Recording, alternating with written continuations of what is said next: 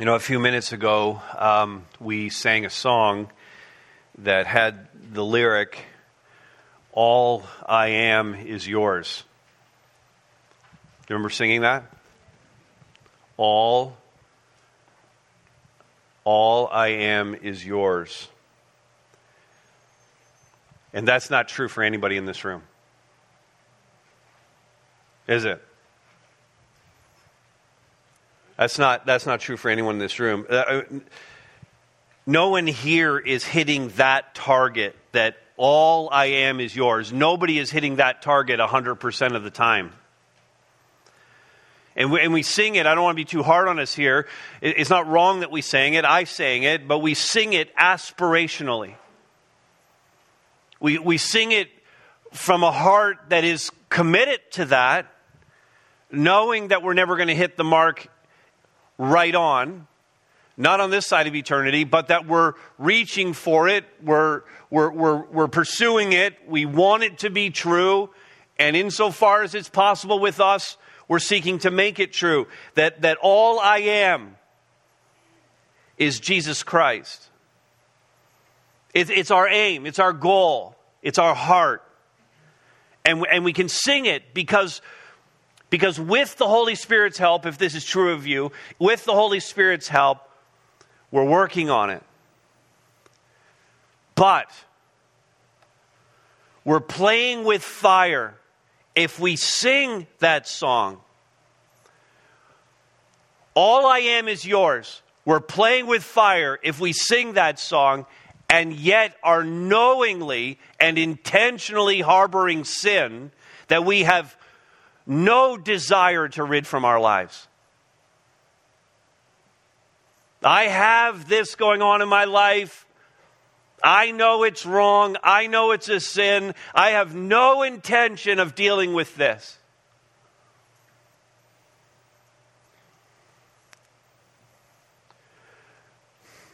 That's a dangerous place to be. To hold something like that back from God and yet sing otherwise. And we have in front of us today this alarming incident in the life of the early church.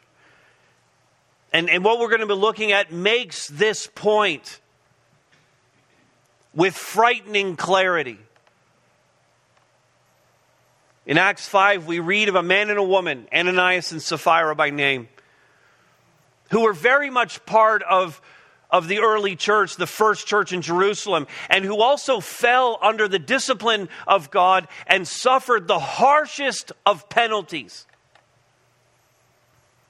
God took their lives as a discipline on them and as a warning to everyone else, as a warning to us. And, and the somewhat understated observation at the end of this incident, at the end of this, this tragedy, was, is in verse 11 that great fear came upon the whole church. Now, would you say that you have a great fear of God? That you take God and sin so seriously that you have a, a right and proper, a healthy fear of who He is. That you tremble before God when you sing, All I am is yours. Let's look at the passage here. It's Acts 5, the first 11 verses. And, and to be honest with you, Roger's already prayed for us in, the, in, in our looking at the word today, but I fear that that prayer is not enough. Acts 5 But a man named Ananias with his wife Sapphira sold a piece of property, and with his wife's knowledge, kept back for himself some of the proceeds and brought only a part of it and laid it at the apostles' feet. But Peter said, Ananias, why has Satan filled your heart to lie to the Holy Spirit and to keep back for yourself part of the proceeds of the land. While it remained unsold, did it not remain your own? and after it was sold? Was it not at your disposal? Why is it that you have contrived this deed in your heart? You've not lied to men, but to God. When Ananias heard these words, he fell down and breathed his last. And great fear came upon all who heard of it. The young men rose and wrapped him up and carried him out and buried him. After an interval of about three hours, his wife came in, not knowing what had happened. And Peter said to her, Tell me whether you sold the land for so much. And she said, Yes, for so much. But Peter said to her, How is it that you have agreed together to test the Spirit of the Lord? Behold, the, the feet of those who have buried your husband are at the door, and they will carry you out. And immediately she fell down at his feet and breathed her last. When the young men came in, they found her dead, and they carried her out and buried her beside her husband. And great fear came upon the whole church and upon all who heard these things. I think it's safe to say uh, that uh, we are not fond of speaking about or even thinking about the fear of God. We would much rather spend our time talking about the love of God or the grace of God or the mercy of God or the kindness of God or the blessings of God a hundred other topics would be preferable to talking about the fear of God. Or, or if we do talk about the fear of God, what we like to do is we like to define it exclusively in terms of the reverential awe of God. That whenever we see the fear of God, it's this reverence, this awe that we have before Him, which is admittedly is part of it, but it's not the only part of it. And in this passage, we see that the fear of God is exactly what it says it is it's terror, it's terror on the part of the sinner in front of a God who is holy, who is all knowing, and who is all powerful. When it says fear, it means fear. And we dare not treat this matter lightly. And so you can see in our notes, this is what we're going to look at. Having great fear of God means I'm going to heed the example of Ananias and Sapphira. And there are some things that I'm not going to do. And in not doing these things, I'm going to be demonstrate that, demonstrating that I actually understand something about what it means to fear God. Let's look at the first one. Having great fear of God means I don't trivialize sin. I mean, if I love Jesus and have pledged my life to follow him, that is an amazing and glorious gift that has been given to me. To have the grace of God, to be forgiven of my sin, and to have the incredible promise of eternity. And many in this room would claim those things. Forgiven, grace given, eternity, heaven awaiting me. But then, having received all of that from God, these incredible gifts, do I also have a corresponding hatred of sin and a desire to be holy even as God is holy? A sober minded devotion to purity, to rooting out sin in my life, sin that's been forgiven but nevertheless is still clinging to me.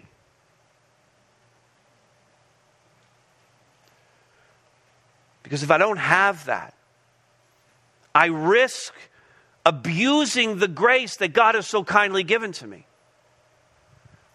I mean, this is a rampant problem among believers, so much so that the Apostle Paul dealt with it in his letter to the Romans, which is this incredible treatise on the matter of sin and salvation.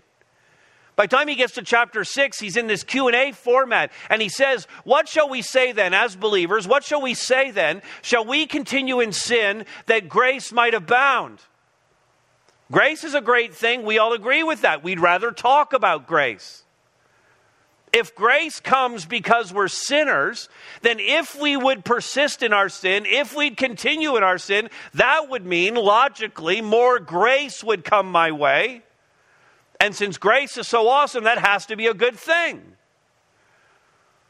What shall we say then? In order to get more grace, should we continue in sin?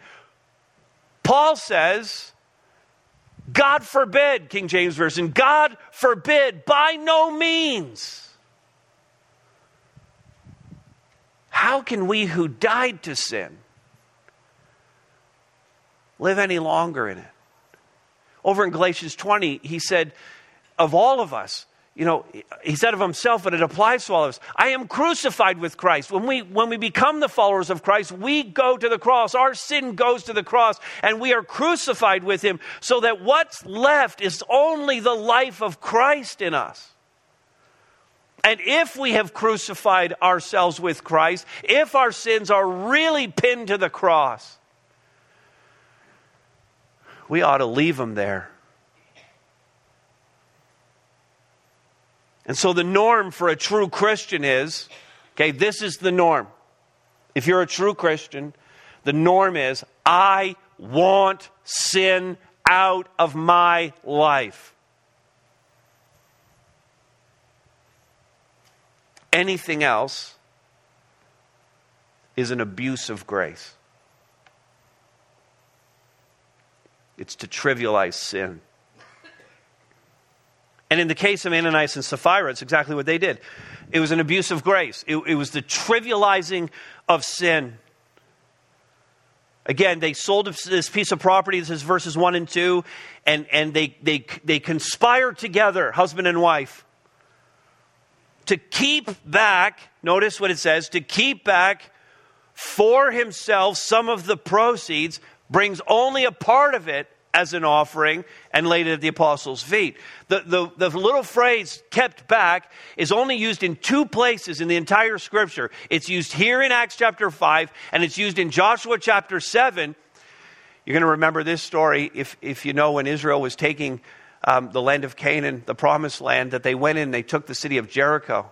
And when they took the city of Jericho, they were taking out all the plunder from the city. And this guy named Achan took some of, it, of that plunder and he took it back to his tent and kept it for himself, and no one was allowed to do that. And there was a judgment on his life, and he lost his life because he had taken that. Same word. He kept back some of the plunder for himself. Same word. And the word is listen to this. This is what's so telling about it. The word is to embezzle. It's to embezzle. Now, listen, you can't embezzle your own money. You can only embezzle that which doesn't belong to you. And so Achan, for sure, none of the plunder belonged to him. It belonged to the nation, and they were taking it for the entire nation. He embezzled some of what belonged to Israel, and he took it back. But listen, in, in Ananias' case, he owns the piece of land. It's his piece of land. Until the moment he said, I'm pledging the sale of this land to the church and to the Lord, and in that moment, it no longer belonged to him. The pledge had been made. And in keeping back some of it, he was embezzling from the church, he was embezzling from God. And he was trivializing sin. Peter calls it out. Verse 3 Ananias, why is why has Satan filled your heart to lie to the Holy Spirit? Now, absolutely true that Satan filled his heart, but the decision was his alone to actually do it. In other words, there's never an opportunity for any of us here to blame our sin on Satan. Okay, the devil did not make you do it. The devil can set up the parameters for your sin, he can set the stage for your sin, but the devil cannot make you sin. And so every time you sin, that's not on the devil, that's on you. No one's responsibility but your own. And in fact, verse 4 makes it clear, and we need to be careful here, that the sin was not, the sin was not that they kept back some of the money. The sin was that they lied about it. Peter said, before you sold it, okay, this is verse, um, I don't even know what verse it is, six. Before you sold it, wasn't it your own? After you sold it, wasn't it still your own? It was yours. Why is it that you have contrived this deed in your heart? And again, Peter says to him, You've not lied to man, but to God. Then three hours later, his wife comes in, verse 7. Peter, evidently being led of the Spirit, asked her if they had sold the land for so much, and she confirmed the agreed upon false amount, and then Peter drops the hammer on her. How is it that you have agreed together to test the Spirit of the Lord? We're going to come back to that idea of testing. And like all sin, and, and it's important for us to understand this, like all sin, what they did is an offense against God Himself. We, we can't trivialize any sin. No matter how minor we might think the sin is, we cannot trivialize that sin. Because all sin is an offense against God. Every sin, no matter how small we think it is, how insignificant it is compared to maybe other sins you know about that people, other people have committed, no matter how minor you think that sin is, every sin caused the blood of Jesus Christ to flow at the cross.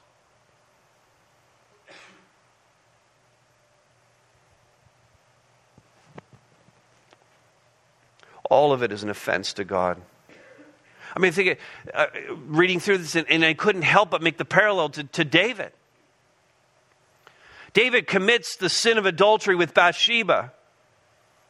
The consequence of that sin, of course, down the road is that the child that is born as a result of that illicit act, the child dies.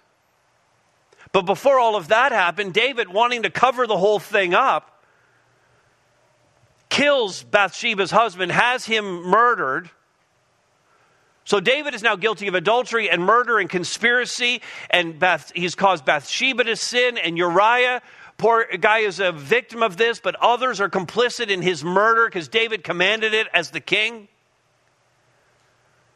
And yet, David, in confessing all of this after Nathan the prophet brings it to him, David says in Psalm 51, verse 4, Against you, he says, Oh God, against you, you only have I sinned. Now, it isn't that he didn't sin against Bathsheba or Uriah or anyone else. He did sin against them. But by comparison, the sin against God makes this seem so insignificant. Every sin Every sin is a sin against God. There is no sin in your life right now that is not worth repenting of, confessing, dealing with, and eradicating from your life. To dismiss any sin that's in your life right now is to trivialize it and to demonstrate that you are not fearing God as you ought to. The apostle Paul told Timothy, the young pastor, in 1 Timothy 5:20, "As for those who persist in sin, as for those in the church who have decided to continue on in willful, intentional sin, persisting in it, rebuke them in the presence of all so that the rest may stand in fear, which is exactly when you read that verse, it sounds like a summary of Acts 5. God rebuked Ananias and Sapphira in the presence of all so that the church would stand in fear.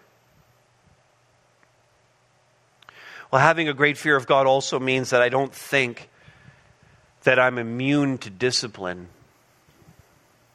It's evident from the passage that Ananias and Sapphira identified with the believing community. They were part of the church. Like Barnabas, they were bringing an offering and placing it at the feet of the apostles. They could only have done that if they considered themselves to be part of the church. And so, church person, do not be sitting here right now going, I, you know, this is dealing with unbelievers and I'm a believer and I don't need to worry about this. This is a couple who identified as members of the church who may have been baptized on the day of Pentecost or in the days following. They were part of the believing community. So, everything that we're saying here is not for those outside the church, this is for us to hear and be warned by. We've established the sin already, the sin of lying. Now we see the shocking discipline that God brings upon them. Verses 5 and 6 When Ananias heard these words, he fell down and breathed his last, dead. Great fear came upon all who heard it. The young men come, they wrap him up, they carry him out, they bury him. Three hours later, the whole scene repeats. Peter says to Sapphira, he's receiving this word of knowledge from God to deliver. Behold, the feet of those, is verse 9, who have buried your husband are at the door. They're going to carry you out. Immediately she falls down dead. The young men come in, they carry her out, bury her beside her husband. I don't know if Ananias and Sapphira thought that they were untouchable, that they weren't susceptible to the discipline of God, but none of us should be deluded into thinking that we're immune to the discipline of God. Don't think that forgiveness, having received forgiveness and grace, do not think that having received those two things mean that you're actually exempt from God disciplining you. In fact, though this incident is quite unique in the scriptures, if, if you look at the letter uh, some decades later, Paul writes a letter to the Corinthians. And in chapter 11, he's correcting some errors that they're making around the Lord's table. And he says, in fact, that some people in the church were sick. And some, he says, have fallen asleep. This is 1 Corinthians 11. Some have fallen asleep or died why? Because they had taken the Lord's table in an unworthy manner. They had represented themselves one way, but their hearts were not for the Lord, and they had allowed sin to continue to grip them. Yet they were still coming and taking the bread and drinking the cup as if everything was okay, and they were bringing shame on Christ as a result. And God disciplined them with sickness and with death. Now, I know this message sounds so harsh, but in fact, we know from the scriptures that the discipline of God is actually a loving act. In fact, we have this phrase repeated several times in the scriptures the Lord disciplines the one he loves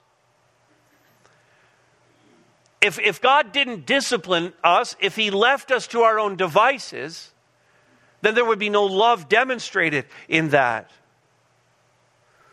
In fact, this passage goes into it a little more deeply in your struggle against sin. Uh, that describes everybody. Everyone here struggling with sin in some way. In your struggle against sin, you have not yet resisted to the point of shedding your blood. And have you forgotten the exhortation that addresses you as sons daughters, my son, daughter, do not regard lightly the discipline of the Lord, nor be weary when reproved by him, for the Lord disciplines the one he loves and chastises every son or daughter whom he receives. This is the normal course of action for us. And, and so I, I, want you to think about this for a moment. As Ananias and Sapphira, that story is so shocking to us, and, and the, the, the visual image of their bodies laying there before Peter and, and being carried out from the room. But, but think about that. Did God love Ananias and Sapphira so much that in taking them out, he fulfilled a dual purpose of saving them from further sin? Saving them from, from the shame of carrying that sin around and knowing what they had done. I mean, at the end of the day, none of us is anxious to hasten the day of our own deaths. But on the day of our deaths, if we're Christians, one of the awesome things that happens is we're never going to sin again. And from that perspective, I wouldn't mind getting to that day now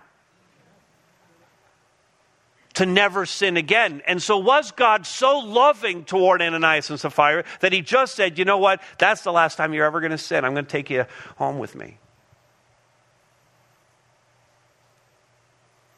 Save them from the shame of it. And, and at the same time, the, again, the dual purpose was, was loving the church so much that he was warning them of being duplicit of having a divided heart, of being gripped with the things of this world, a warning, in fact, that he gives over and over and over again to his sons and daughters. And, because this whole incident in chapter 4, chapter 5 is about money and offerings, listen, there's nothing that grips our hearts more than this. Back in the Sermon on the Mount, Matthew chapter 6, Jesus is talking about this and he said flat out, You cannot serve God and money. It can't be both of those things. And clearly for Ananias and Sapphira, they were having a heart issue. Jesus later said, Where your treasure is, there your heart is also. For Ananias and Sapphira, they simply loved money. That's why they kept some of it back for themselves. and their love for Jesus was not as complete as it needed to be. But, but it's not just about that. We, we can't narrow the application down to just one sin. We've already said that the principal sin here is lying. But this could be about adultery. This could be about anger issues and your mistreatment of people. This could be how you're cheating. This could be about a hundred other sin issues that you have going on in your life. A willful, intentional, I'm not going to change this because I actually like this sin attitude that puts you in peril of the discipline of God.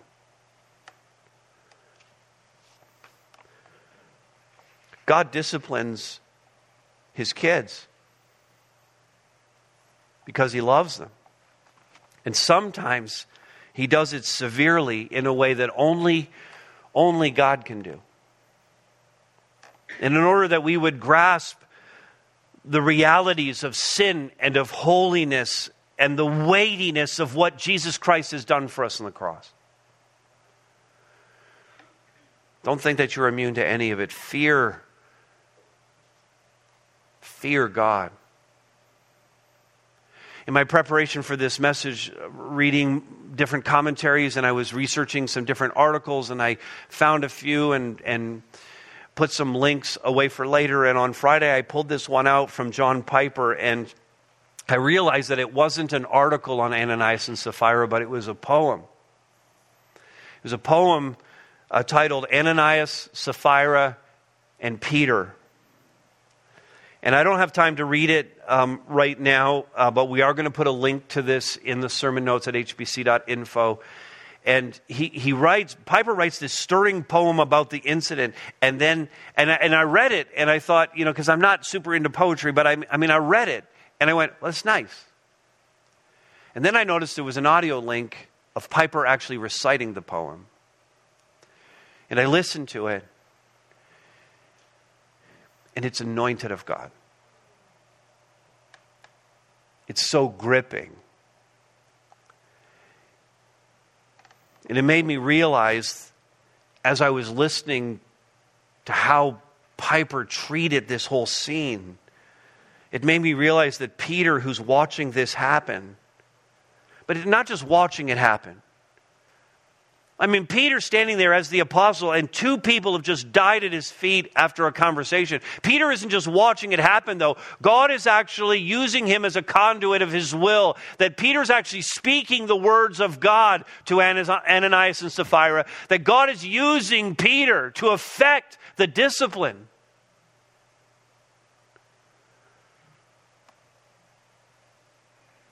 He's using a man who, in that very moment, realizes that just weeks before that had committed a grievous sin against God that was far worse than just holding back part of an offering and lying about it. That, that weeks before, Peter had stood in a courtyard and three times he'd been asked if he knew Jesus, and three times he had lied and said he didn't. I mean, how could Peter not stand there and seeing Ananias and Sapphira both die right at his feet for this sin? How could he not be thinking, I did worse? Why didn't you kill me? Why didn't I fall under that kind of discipline? How crushing would it have been for Peter? Knowing that God could have and should have done the same to him. Except, as Piper points out in the poem, except for grace. For his own reasons, God decides these things. But don't think that you're immune to the discipline of God, even the harshest of God's discipline. Rest in the glorious grace of God, but don't abuse it. We also see that having great fear of God means I don't taint the church.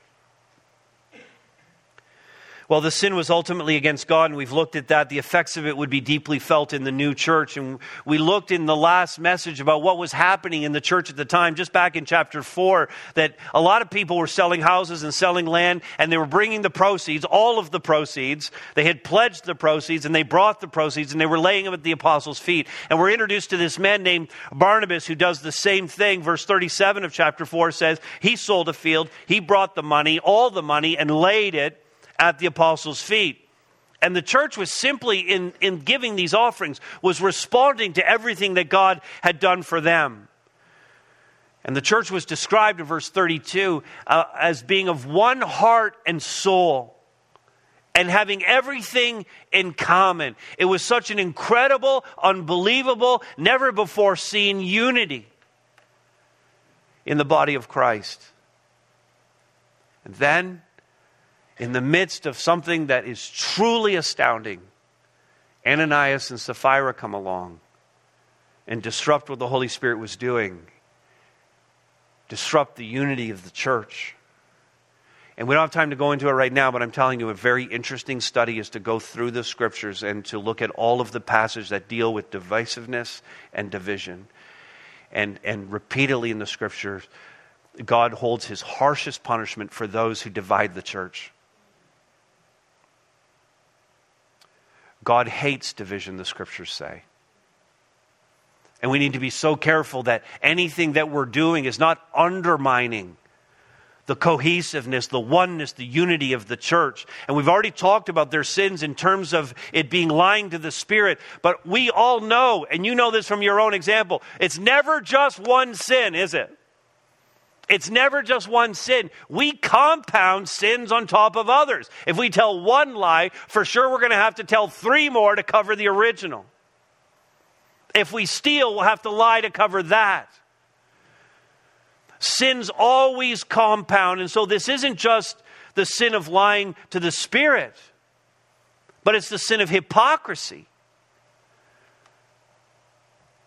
which is another form of deceit or it's the sin of glory seeking. I mean, they were trying to project something to the church about them that was not true. Namely, that they were just as generous and just as spiritual as all the other people in the church. They wanted the recognition of giving without the cost of giving. And a couple of things to say here. First, please don't ever think that your sin does not affect the people around you. Every sin has some impact on others. Some sin, like that of Ananias and Sapphira, has greater potential to hurt others. And in this case, it's hurting the young church.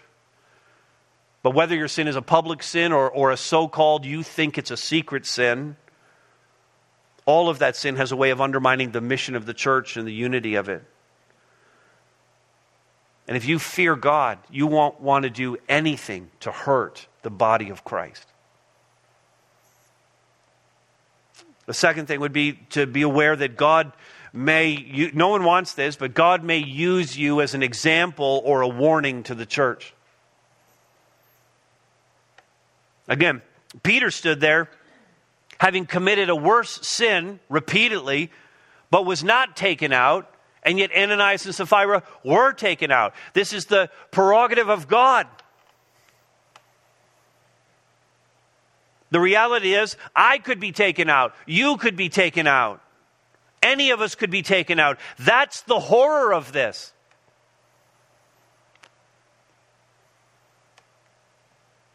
Ananias and Sapphira looked like any other person coming to church that day. Like all of you coming to church. They drove up in their car, they parked in the parking lot, they walked across the parking lot, they carried their Bible in. They talked to a few people in the lobby. They came and found their seat. They stood and sang all the songs. They have their Bible open now. They were just like any other person. No one took any notice of Ananias and Sapphira. They were just another couple of people who belonged to the church.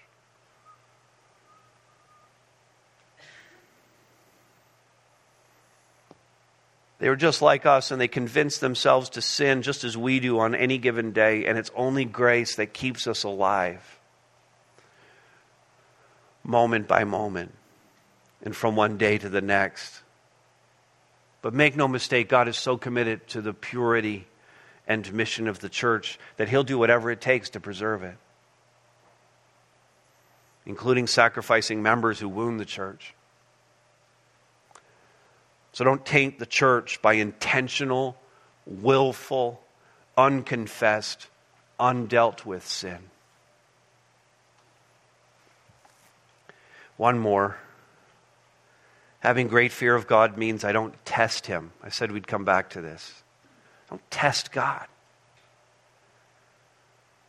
Doesn't that just make sense that we would not test God?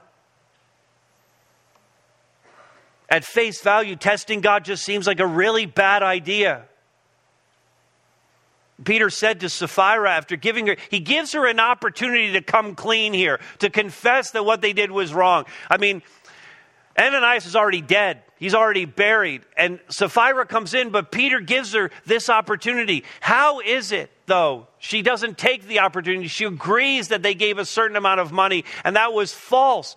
But how is it that you have agreed together to test the Spirit of the Lord?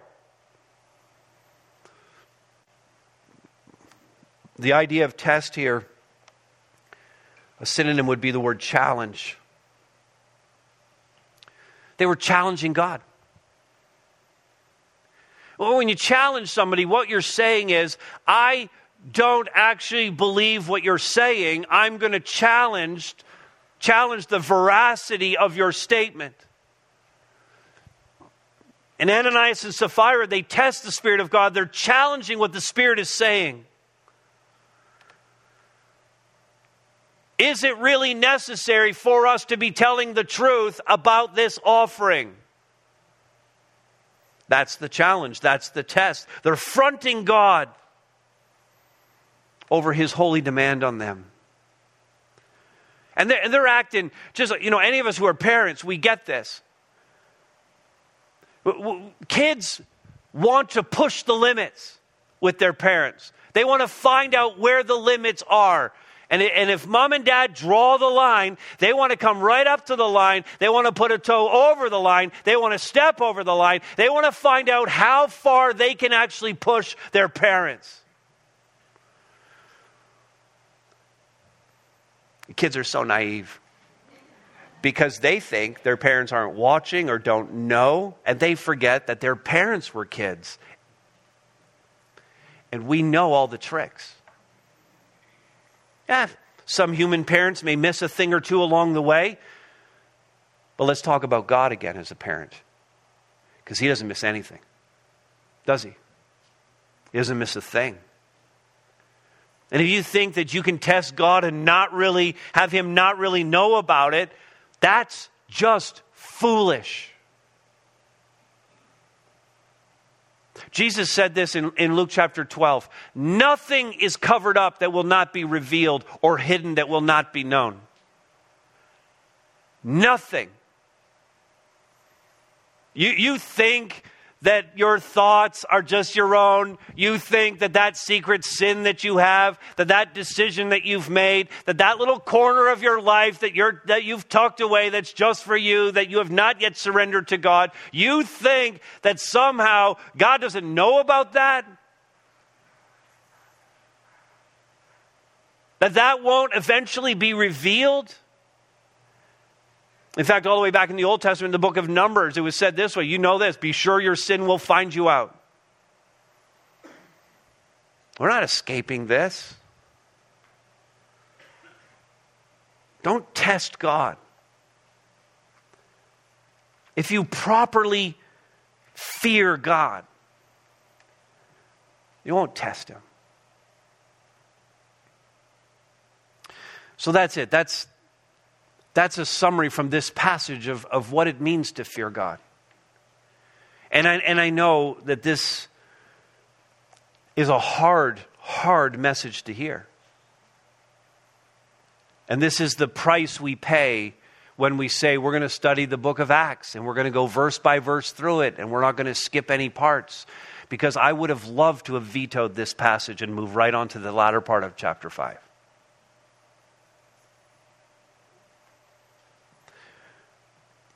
One commentator said of, of this passage if the incident makes you feel uncomfortable, I mean, you all feel uncomfortable right now, don't you? If the incident makes you feel uncomfortable, it should. The discomfort, though, should, should be with yourself and not with God. It should be with your decisions. It should be about the deceit that's in you. Any sin that remains in your life that you are in any way unwilling to deal with, sin that you've lied to yourself about, sin that you're lying to others about, sin that you're lying to God about. Sin that, that you're saying of this sin in your life, this willful, intentional sin, it's not that bad. Everyone has sin. I only do it at work, I only do it at night. Oh, I know what the Bible says, but I don't think the Bible means that. No one knows. Well, I only do that because of what happened in my past. It's my circumstances. They've driven me to this. Well, at least I'm not as bad as him or her. And, and those are all lies. Those are all lies that you're telling to yourself and you're telling to others and you're trying to convince God of, and they're all lies. I, I, I get that there may be people here who do not have intentional, willful sin, and you are indeed in the pursuit of holiness. And praise God, and you can hear a message like this and be reminded and, and reflect again on, on the holiness of God. And reinstill some of that great fear that we should all have. But I have no doubt in my mind that there are some in this room who have intentional, willful sin and are in danger of the discipline of God. This message is for all of us, but it's for some in particular. And it's time to let a great fear of God grip your heart. It's time for you to repent. To repent is to agree with God and to turn from your way of doing it to His.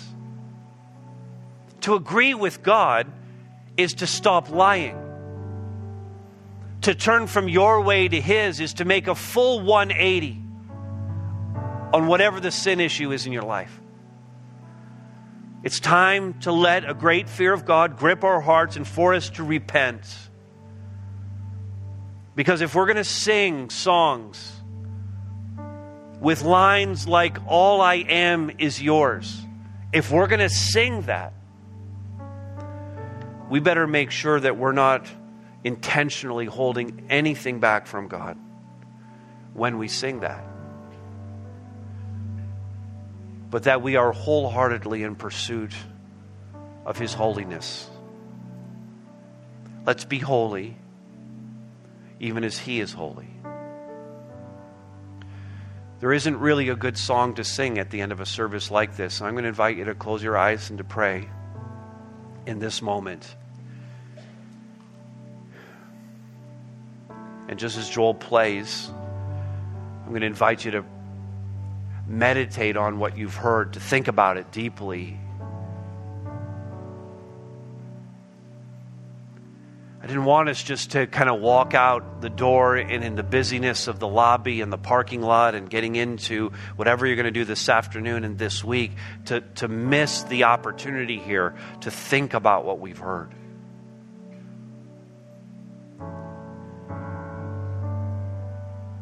to consider what might need to be swept out of our lives, what lies we need to repent of, to set our course again on this path of holiness. So I want you to spend this time in prayer, and we're going to leave this room as a place of response and quiet prayer before the Lord. We have some time here. We're ending this early enough that, that we don't have to rush away. When you've had a time of prayer and reflection, and you've laid some things before the Lord, then you can quietly leave, but please do it quietly and leave this as a place where people can meet with God. And if it's helpful to you to get up from where you are and to come down to the front and just kneel in humility and brokenness before the Lord, then come and do that. The room is yours to use as you wish and as you need to in this moment. So let's pray and let's respond to Him. You're loved.